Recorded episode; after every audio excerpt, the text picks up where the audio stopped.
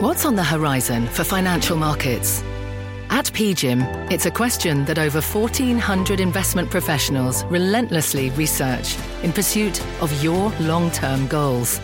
Specialized across asset classes, but united in collaboration, our teams provide global and local expertise. Our investments shape tomorrow, today. Pursue your tomorrow with PGIM, a leading global asset manager. This is Squawk Pod. I'm CNBC producer Katie Kramer. Today on our podcast, coronavirus cases rising steadily in the U.S. Dr. Scott Gottlieb says that at this rate, it's going to get worse before it gets better. We're right now at the cusp of what's going to be exponential spread in parts of the country. Big tech is gearing up for a big week of quarterly reports and testimony on the Hill. Venture capitalist Ellie Wheeler on whether regulatory scrutiny will make a difference to consumers or to revenues. Frankly, the Google product is good. A lot of people are still going to pick Google. Those stories, plus a new survey found that the majority of Americans don't have a will. CNBC's Sharon Epperson. Black Panther movie star Chadwick Boseman lost his long battle with cancer two months ago. Now his wife must contend with courts to determine what happens to at least part of his estate. It's Monday, October 26th, 2020. Squawk Pod begins right now. Good morning, everybody. Welcome to Squawk Box here on CNBC. I'm Becky Quick, along with Joe Kernan and Andrew Ross Sorkin. And this morning on this Monday morning. First up today on the podcast, doing the math. The U.S. has reported a record number of new COVID cases with more than 83,000 new infections on both Friday and Saturday, led by outbreaks in Sunbelt states. Europe is also dealing with a resurgence. Italy has ordered bars to close early and is shutting public gyms. Spain issuing a nationwide curfew. And France is reporting a record daily rise in new infections. At this time, the United States has now reported more than 8.5 million cases of COVID-19 and more than 225,000 deaths from the virus. These numbers bring back familiar terms like slow the spread. As we look toward a fourth season of pandemic, former FDA Commissioner Dr. Scott Gottlieb is out with his latest Wall Street Journal op-ed entitled Winter is Coming, Time for a Mask Mandate. And that's where we start this new week. Here's Becky Quick. Dr. Gottlieb, let's start just uh, taking a look at the markets being down this morning. It might be in part because of these uh, new lockdowns that Europe is kind of considering and actually taking into place in some uh, of these countries. We spoke with someone in France earlier today who was describing how 50,000 cases a day is much bigger than it would be here because they've got uh, maybe a fifth or a sixth of the population of what we have in the United States. So it's, it's really got them in the throes of things right now. Is that where you think we're headed at this point? I do, and you're seeing hospitalizations accelerate as well in Europe, so their healthcare systems are starting to get pressed. We're going to have a very dense epidemic, and I think we're at a tipping point right now where if we took some aggressive targeted steps right now, we could potentially forestall the worst of it, but we're not going to do that, and I understand why. There's a lot of uh, fatigue set in and a lot of policy resistance to taking strong action ahead of, you know, the spread, and so we're likely to see a very dense epidemic. I think we're right now at the cusp of what's going to be exponential spread in parts of the country. You're starting to see certain states and cities react because the epidemics are more dense there. In Texas, you saw some action in El Paso. Utah's building field hospitals. Mm-hmm. Uh, Wisconsin's done that. So you are starting to see reaction, but I think it's going to take more before we start to see broader-based policy changes that are going to ultimately turn the tide on the spread. There was a huge political dust storm over the weekend when Mark Meadows said that we can't control this virus. There was pushback not only from Joe Biden, but also from some Republican senators as well. What, what is this in terms of linguistics? What can we do? What should we do? How would you describe and get in the middle of that fray? Well, look, I think the experience in the South, the governors in the South arguably reacted late, but they ultimately took policy steps. They took targeted mitigation. You saw them closing bars, restaurants, um, congregate settings like that. They didn't shut. They didn't have a broad-based stay-at-home order or shut down all business activity. You saw people pull back. Google mobility data really started to decline once the epidemic got dense, and then you started to see mask mandates get put in place, and adherence to masking started to increase. And that combined with a lot of spread in the South, so you did have a higher positivity rate, and there was pretty diffuse spread, so the rate of transfer started to decline that combination was enough to turn the tide in those epidemics. I think that there is a, a recipe where you can allow the economy to function, you allow businesses to stay open, but you take targeted mitigation steps to close certain venues or put in place curfews to close bars um, where you know there's going to be a lot of spread. You ask people to wear masks and you can impose a mandate without imposing penalties, at least on a first offense. You can ask businesses to enforce mask requirements in indoor congregate settings. And then you appeal to the public to be more judicious about what they do. Instead of going shopping three times a week, you do it once. If you see mobility data start to decline, you know that's a pretty good indication that, that there's some change in behavior that's going to have an effect on continued spread. We have one more cycle to get through with this. I know people are exhausted. It's been very hard on families and on individuals, on businesses especially. But we really have two or three months of the acute phase of this pandemic to get through. This is going to be the hardest phase probably. Um, so we need to try to pull together and see what we can do to try to control the spread so healthcare systems don't become overwhelmed. Because once they do, once we reach that breaking point, the policy action that we're going to need to take is going to be more aggressive, unfortunately, than if we had did some things up front. Uh, doctor, I have two questions for you. One relates to masks. Um, the reporter that we were speaking to in France, in Paris, was saying that they have a, a mandate to wear masks, and yet uh, the numbers continue to rise there. What do you ascribe that to? Well, I don't know what their adherence looks like there. I know masks are debatable over in Europe, just like they've become the, a contentious issue here in the U.S. Remember, the masks are designed primarily to prevent people who are asymptomatic or pre-symptomatic from spreading the virus. So we know that if you have a mask on and you're contagious, but you don't know you're contagious, you don't yet have symptoms, you're less likely to dispel the kind of respiratory droplets that can cause other people around you to become infected. But the masks can also protect you. But in that case, if you want to derive protection from the masks, uh, you need to be wearing a higher quality mask. Cloth masks are about 10 to 30% protective. If you're wearing a cotton mask, thickness matters, and cotton masks with uh, polyester embedded in them are going to be more protective. Surgical masks, level 2 or level 3 procedure masks or surgical masks are going to be about 60% protective. And an N95 mask, depending on how well you're wearing it, is going to be 90% protective or better. So if you want to derive protection from other individuals, you need to wear a higher quality mask. It's a shame that we're at a point in this epidemic where we still don't have enough N95 masks to give them to high-risk individuals people who are essential workers. Um, but they are accessible in the consumer chain. They're just pricey. Doctor, my other question is you've mentioned several times today and you in the past uh, that when it comes to this second or third wave that we're now talking about, that we still have two to three more months to go. We're about to enter November. Why is it only two or three more months? Is that because you're, you're convinced that we have the vaccine and therapeutics on the other side? Is that because it will burn itself out? What do you, what, what's the, the, the thinking in terms of the timing? Well, it's not the vaccine. I don't think we're going to have a vaccine or a therapeutic that's going to really change the contours of what we're entering into right now. It's partly a combination of a lot of people are going to get infected, and so it will to some degree burn itself out. But also, as you get mounting levels of infection, you do get a policy response and you get a consumer response. So once the epidemics get dense enough in certain cities, people will stop going out. They will stop going to bars and restaurants. They're going to be more judicious about congregate settings. They're going to wear masks more aggressively. And that's what we saw in the South. So there is a, a, a natural life cycle, if you will, to an epidemic as it sweeps through a population. And so we're likely to see that's what happened in the spring. It's what happened in the summer when it became epidemic in the South. We're likely to see the same thing. It happens in the, in the flu season as well, where there is a peak. Uh, the virus eventually peaks out, and then we come down the epidemic curve.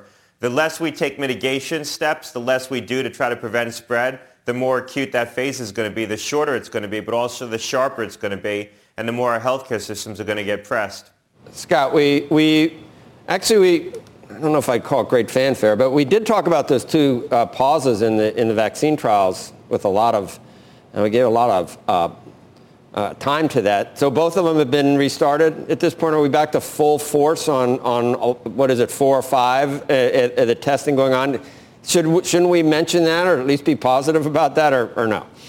The AstraZeneca and the J&J trials were restarted. J&J could move quickly because it's a single-dose vaccine. The two vaccines that are the furthest along that should, hopefully, if everything goes well and the trials read out and they're positive, uh, could be available in 2020 on a limited basis are the Pfizer vaccine. I'm on the board of Pfizer and the Moderna vaccine. But the, the challenge there is that even if those vaccines become available this year, it'll be later in the year. And remember, they're two-dose vaccines and then you have to wait a week or two after your second dose until the immunity kicks in. So you're not going to look at that first tranche of patients, which are going to be elderly patients and healthcare workers, actually having protective immunity from those vaccines until right. probably but February of 2021, right. maybe March. But it's better than paused. Anyway, I, I just, I, I, there's, right, a well, this is, there's a lot of caveats. The, the, other thing, Scott, so is it a delay we're seeing now in deaths that we saw before with, you know, it's slow, the hospitals, you know, cases move up, hospitalizations move up, and then unfortunately we, we see deaths move up? Or are therapeutics and, and just, they, they, I guess, knowing more about how to deal with the disease,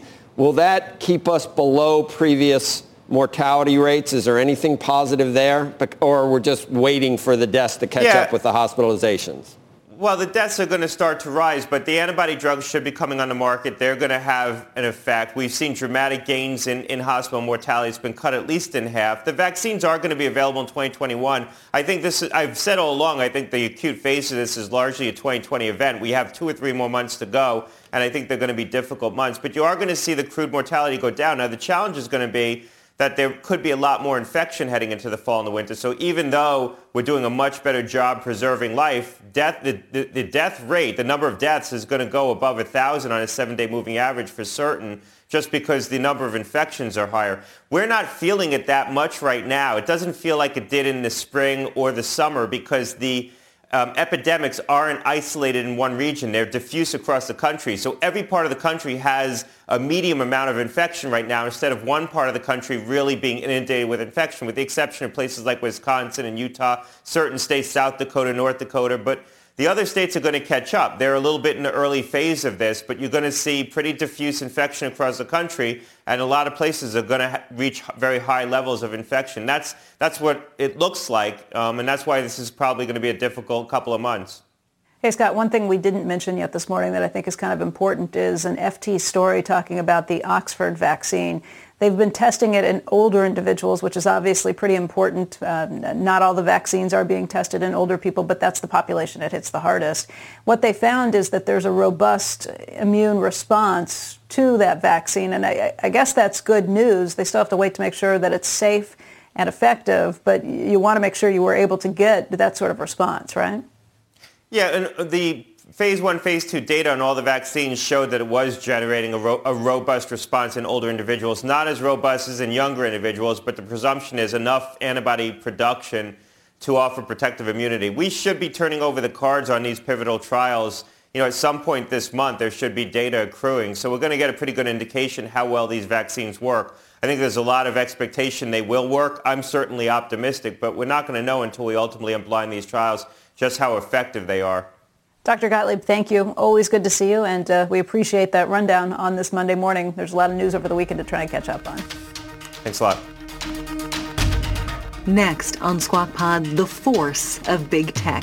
CEO of the advertising platform Taboola. I compare it to Jedi and Darth Vader. We have no problem with power. We have a problem with being evil.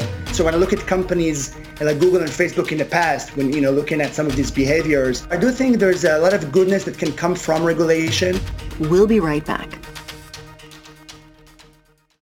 Hello, I'm Laura Castleton, U.S. Head of Portfolio Construction and Strategy at Janus Henderson Investors.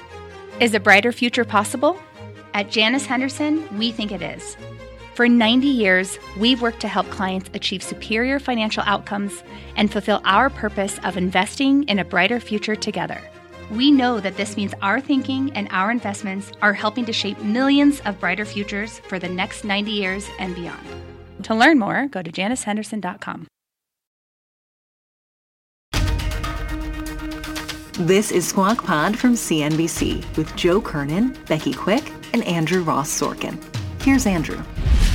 Welcome back to Squawk Box. Uh, big tech gearing up for a very big week. Facebook, Twitter, Microsoft, Apple, and Google parent Alphabet, they're all reporting their quarterly results this week. Plus, the CEOs of Alphabet, Twitter, and Facebook are scheduled to testify before the Senate Commerce Committee on Wednesday to examine their content liability shield known as Section 230. Joining us now to discuss all of this is Ellie Wheeler, partner at venture capital firm Greycroft. Uh, Ellie, good morning to you. Um, I don't know which side we should take of this. Let's take earnings first because I think there's a big question as to what they're going to look like. And frankly, uh, whether they're sustainable, meaning there's been a lot of growth in these companies, at least during of the stock price during this period, and whether you think that looks sustainable to you. Sure. Um, thanks for having me. It's going to be a busy week. Um, I mean, I think that you're going to continue to see Amazon and Netflix um, fly, right? I mean, for fairly obvious reasons, these companies were, were benefited pretty tremendously uh, by the situation that we're in. Um, Google's obviously priced a little bit more cautiously, um, given some of the news that has come out over the past few months. Um, but in terms of sustainability, um, even things like Netflix, I mean, that subscriber growth can't be sustainable, uh, but that doesn't mean that they're not going to perform extremely well. Um, I think most things that people have thought coming into to all of this a few quarters ago have generally been wrong, and these stocks have continued to do extremely well. The other question revolves really, and, and we'll see it with uh, Google later this week, but uh, with Google and the lawsuit that the Department of uh, Justice has brought against them and what the implications are for Apple in terms of services revenue, in large part because Google is paying Apple billions of dollars annually uh, for that default search right, effectively when you go on an Apple device, an iPhone, the default search is Google, and whether you think that gets taken away, uh, what that means obviously for an Alphabet on one side in terms of the traffic and all the revenue that generates, and on the other side, the revenue that it also generates for an Apple. Yeah, it's it's funny. It just harkens back 20 years uh, when we were having similar conversations. But um, I think that it, obviously it depends. It's going to be a big part of um, what they talk about and how they discuss this lawsuit um, because they, they are paying that. Um, I think you could see a scenario where instead uh, the consumer gets a choice box and frankly, the Google product is good. A lot of people are still going to pick Google. Um, so, you know, we'll see how that goes. I think, yeah, there is the possibility that that goes away. Um, and I am not sure that that tanks uh, in any way uh, Google's traffic, given that it is uh, except for a handful of categories that are, are fairly overrun by SEO. Um, Google overall is still a great experience for the user, and I think you'll end up seeing a lot of consumers pick it. Uh, will that hit Apple well, in the in the short term? Of course. I want to bring in another voice to this conversation, Ellie, right now to discuss the battle between the DOJ and big tech, which is Adam Singolda. Um, he's the CEO of uh, content discovery and native advertising platform Taboola. It's good. More, it's great to see you, Adam. Uh, help us though understand. You're watching this whole thing play out. Do you think that if Apple was not paying, for example, for for Google to be the default search engine, and somehow installed Bing instead, if that's what you think would happen, uh, that users would still migrate to Google or they wouldn't? I'm not sure most people are truly aware of what's the default. Um, so I think that you know being a default is a very important um, point of contact and canvas for for whoever gets it. So, but let me ask you about that because I, for example, um, am a Google Maps guy. I've always liked Google Maps more than I like Apple Maps. As you know, uh, Apple Maps is pre-installed on the iPhone. I've installed Google Maps. I actually think if you look at the numbers, the, there is a remarkable number of people who have installed Google Maps and use that instead of, of Apple Maps. So does it really matter? Well, I think I think I think it matters. You're right, though. When it comes to a consumer app like Waze or Google Maps or things of that nature, people get emotionally connected. When it comes to default experiences such as type in something in your browser, and just go to a search page, sometimes even feeling lucky and go straight to the page. I feel like most people are not necessarily aware of you know what experience is behind that browser. If you ask my mom, does she know if the default browser on her iPhone is Google or not? I don't think she would know the difference. so I, I do think that whoever gets that default, you know, it's a big premium on getting access to consumers, and it's a big win for whoever gets it. I don't think we'll see the same experience as we do with Google Maps or Waze or, or things of that nature. And do you think it would change the? So you think it would change the equation if if if Google was blocked from paying for that right? Do you think if that was the case that everybody should be blocked from that right, meaning nobody should be allowed allowed to pay for uh, pay for effectively a default position in the same way Google would argue that Coca-Cola might pay for a, a better position on the shelf at the supermarket? Look, I mean, I, I don't think there's a problem necessarily with the payment or the, the business model. I think that in general, and, and you know, I also always say, and I told you this last time, and I'm no expert in, in, in legal, so I don't know what's a good remedy around these things, but it's not about size, it's about behavior, right? So what, what really bothers us is, is you know, how people, um, you know, behave, what type of business model do they create, and is it pro-competition or not? I'll compare it to Jedi and Darth Vader. We have no problem with power. We have a problem with being evil. So when I look at companies like Google and Facebook in the past, when, you know, looking at some of these behaviors, when Google surfaces news on their search page, which prevents people from going to the website, it's not, it's not good. When Facebook blocks people from going to the website because they host it in the instant article, that's not good. So I do think there's a lot of goodness that can come from regulation with regards to measurement, transparency, all those things. Um, but so it's less about side, it's about um, the behavior of those companies.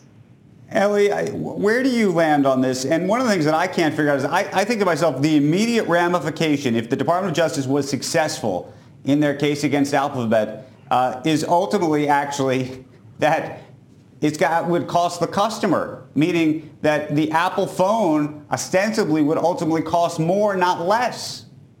That's an interesting point. I don't think that that's necessarily how it would flow through. Like many things, it it would depend here on how it's actually implemented. So what is that decision? Um, you know, as you pointed out, is it a default some other search engine or is it instead, you know, the consumer being prompted from a list? That slight difference seemingly is actually a huge difference um, and might make that behavior a little bit more akin to an Apple Maps, Google Maps situation. Right. But generally, um, I tend to agree with that. Um, because if you're going down that pathway um, and arguing against these payments, I think it's a little bit harder to argue that other people can pay for it. Um, and, in, right. you know, so I think perhaps it goes away entirely. Eli, let me ask you another question. It's about 230, which is going to become, which is going to be the center of this hearing this week. Um, and, and I've struggled to understand the, the thought process.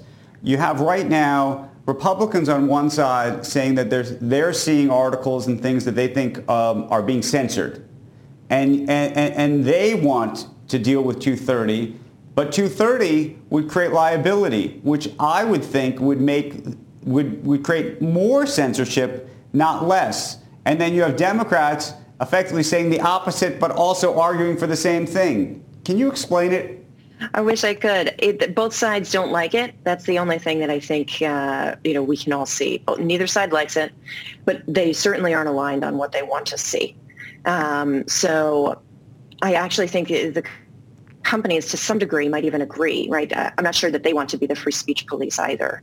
Um, but what we do need are guidelines of some sort um, around what actually constitutes harmful content such that people can start to implement it. We've had this era where private companies have been um, have needed to act like governmental agencies, and they've not done it well. And we shouldn't have expected that they would. Um, you know, there's a whole range of outcomes we could have here, obviously, um, but I think it will ultimately land with some sort of framework, some sort of guideline around what they should be doing. Um, because right now, the free-for-all where each company chooses and then doesn't even enforce it uh, particularly consistently isn't something that's sustainable. Uh, but both sides don't like it. I don't think big tech likes it. Um, but you know, all their all their reasonings, why they don't like it, what they want to see happen, all of that differs. But I do think we'll start to see some guardrails. Adam, uh, do you think that breaking up the companies would would have an impact on 230? I mean, do you think that do you think they're related at all? Uh, I happen not to think that they're related at all and that there's a lot of different issues that people are going after tech for, but the idea of breaking them up in 230 to me seemed like two very different ideas.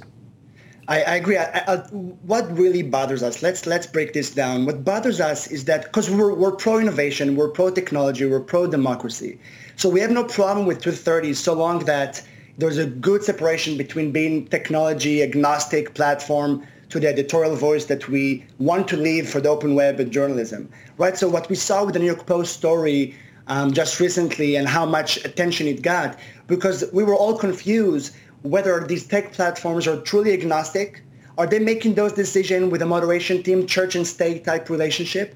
Or do we see some involvement from, you know, Dorsey and Zuck? Do we see management getting involved? And if they do get involved, which we don't know the answer, that makes them an editorial organization then it taps into Section 230. That is a problem. So I think, you know, like the famous saying, you know it's porn when you see it. We just don't know. We don't know who makes those decisions. We have no transparency into the process. So from my perspective, the first question I would ask in the hearing is explain to me the process from the beginning to the end of how you make those decisions. Okay. Uh, Adam and Ellie, we appreciate uh, your time and perspective this morning. Thanks. Thank you. Thank you.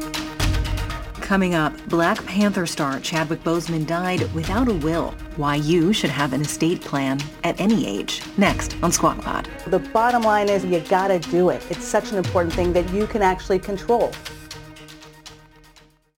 This podcast is supported by FedEx. Dear small and medium businesses, no one wants happy customers more than you do. So you need a business partner just like you. Like FedEx, who understands your passion for serving your customers because they have the same commitment towards you. That's why FedEx offers you picture proof of delivery, packageless and paperless returns, as well as weekend home delivery to 98% of the U.S. on Saturday and 50% on Sunday. See the FedEx service guide for delivery information. What's more, FedEx Ground is faster to more locations than UPS Ground. Trust FedEx for timely deliveries. See what FedEx can do for your business. Absolutely, positively FedEx. Earning your degree online doesn't mean you have to go about it alone. At Capella University, we're here to support you when you're ready. From enrollment counselors who get to know you and your goals, to academic coaches who can help you form a plan to stay on track. We care about your success and are dedicated to helping you pursue your goals. Going back to school is a big step, but having support at every step of your academic journey can make a big difference. Imagine your future differently at capella.edu. You are listening to Squawk Pod. Here's Becky Quick. As coronavirus cases and death tolls surge once again in parts of the country, a dilemma facing millions of Americans is what will happen to their lives and their legacies if they don't have a will and other estate planning documents. CNBC senior personal finance correspondent Sharon Epperson tells us how the family of a famous movie actor is now trying to figure that out. Black Panther movie star Chadwick Boseman lost his long battle with cancer two months ago. Now his wife must contend with courts to determine what happens to at least part of his estate. A new survey shows the majority of Americans, 62%, don't have a will. And 27% of those who do said they got it because they were afraid of death or serious illness related to COVID-19. If you're critically ill, as this attorney points out, a will is not the only key document you'll need. No matter how much or how little you're worth, you all need a healthcare power of attorney, healthcare proxy, living will, durable power of attorney, and other financial directives to make sure that your wishes are carried out if you become incapacitated but don't necessarily pass away right away. Now, the cost of these documents can vary widely. Having an attorney create a comprehensive estate plan could cost several thousand dollars, but you can also go online and do a basic will for less than a hundred bucks. Becky? Sharon, these are uh, big questions that a lot of people, people face. But if you think you really are ready to have a basic will, what, what do you need to have ready? What documents, what thought process?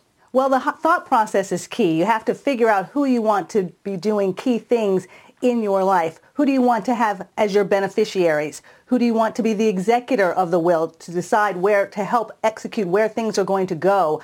Who do you want as guardians for your children? And then you want to make some specific arrangements about where assets are placed and where they should go. So all of those things are things to think about, talk about, write down, and talk to the people that you want to give these designations to to make sure that they're equipped with knowing how to do it too. Where can you go if you want to get some legal help to try and get an estate planning done? Well, the best place to go is to talk to your family, friends, colleagues, and your financial advisor and get some recommendations perhaps from them on who they may have used as an estate planning attorney. There are also a couple of organizations, traders or organizations for estate planning attorneys like the American Council for Trust and Estate Councils as well as looking at the National Association for Estate Planners. Those are two organizations that you can look at. But we have a lot more information about this on cnbc.com slash invest in you, places that you can go. The bottom line is, Becky, you got to do it. It's such an important thing that you can actually control. It is. It's hard to make decisions like that, but it's even harder if you don't make them. Um, Sharon, I know it's something a lot of people are exactly. thinking about, so thank you. It's great to see you this morning. That's Squawk Pod for today. Thanks for listening. Squawk Box is hosted by Joe Kernan, Becky Quick, and Andrew Ross Sorkin. Tune in weekday mornings on CNBC at 6 a.m. Eastern and subscribe to Squawk Pod wherever you get your podcasts. If you like what you hear, share this podcast with a friend or leave us a rating or review on Apple Podcasts. On Twitter, we're at Squawk CNBC. We'll meet you back here tomorrow.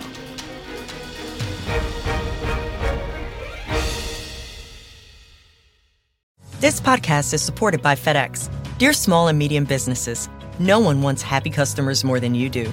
That's why FedEx offers you picture proof of delivery, packageless and paperless returns, as well as weekend home delivery to 98% of the U.S. on Saturday and 50% on Sunday. See the FedEx service guide for delivery information. FedEx Ground service is also faster to more locations than UPS Ground. See what FedEx can do for your business. Absolutely, positively FedEx.